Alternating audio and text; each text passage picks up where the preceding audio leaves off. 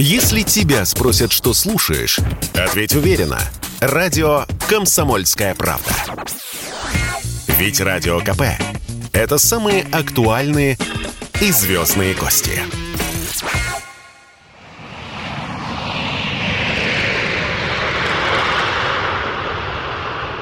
Об отключении навигационной системы GPS для российских самолетов официально не объявлялось.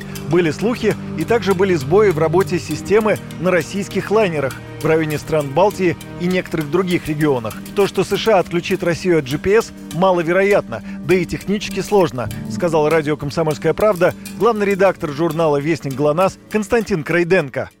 Отключить целиком российскую авиацию от э, приема сигналов навигационной системы GPS – это трудоемко. Нужно отметить, что все эти системы в авиации, использующие сигналы навигационных систем, они все-таки вспомогательные. Даже если там что-то будет происходить, то с безопасностью полетов, в общем-то, ничего не случится. И все же Росавиация рекомендовала авиакомпаниям приготовиться летать без GPS на случай внезапных отключений. Несет ли это опасность для экипажа и пассажиров? Этот вопрос мы задали главному эксперту Института транспорта и транспортной политики Высшей школы экономики Федору Борисову.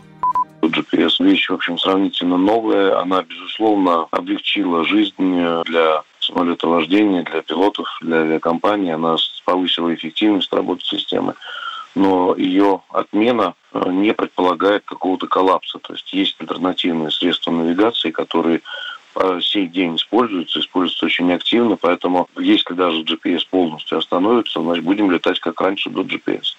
Что касается возможного перехода на ГЛОНАСС, то, по словам редактора журнала «Вестник ГЛОНАСС» Константина Крейденко, российская авиаотрасль к этому практически готова. Необходимо будет лишь выбрать поставщика соответствующего оборудования.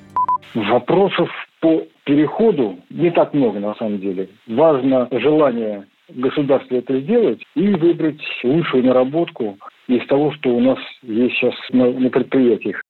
Американская система навигации GPS была запущена в 1978-м и использовалась главным образом военными. Первый спутник отечественной системы ГЛОНАСС был отправлен на орбиту в 1982-м. Юрий Кораблев, радио «Комсомольская правда». Радио «Комсомольская правда». Только проверенная информация.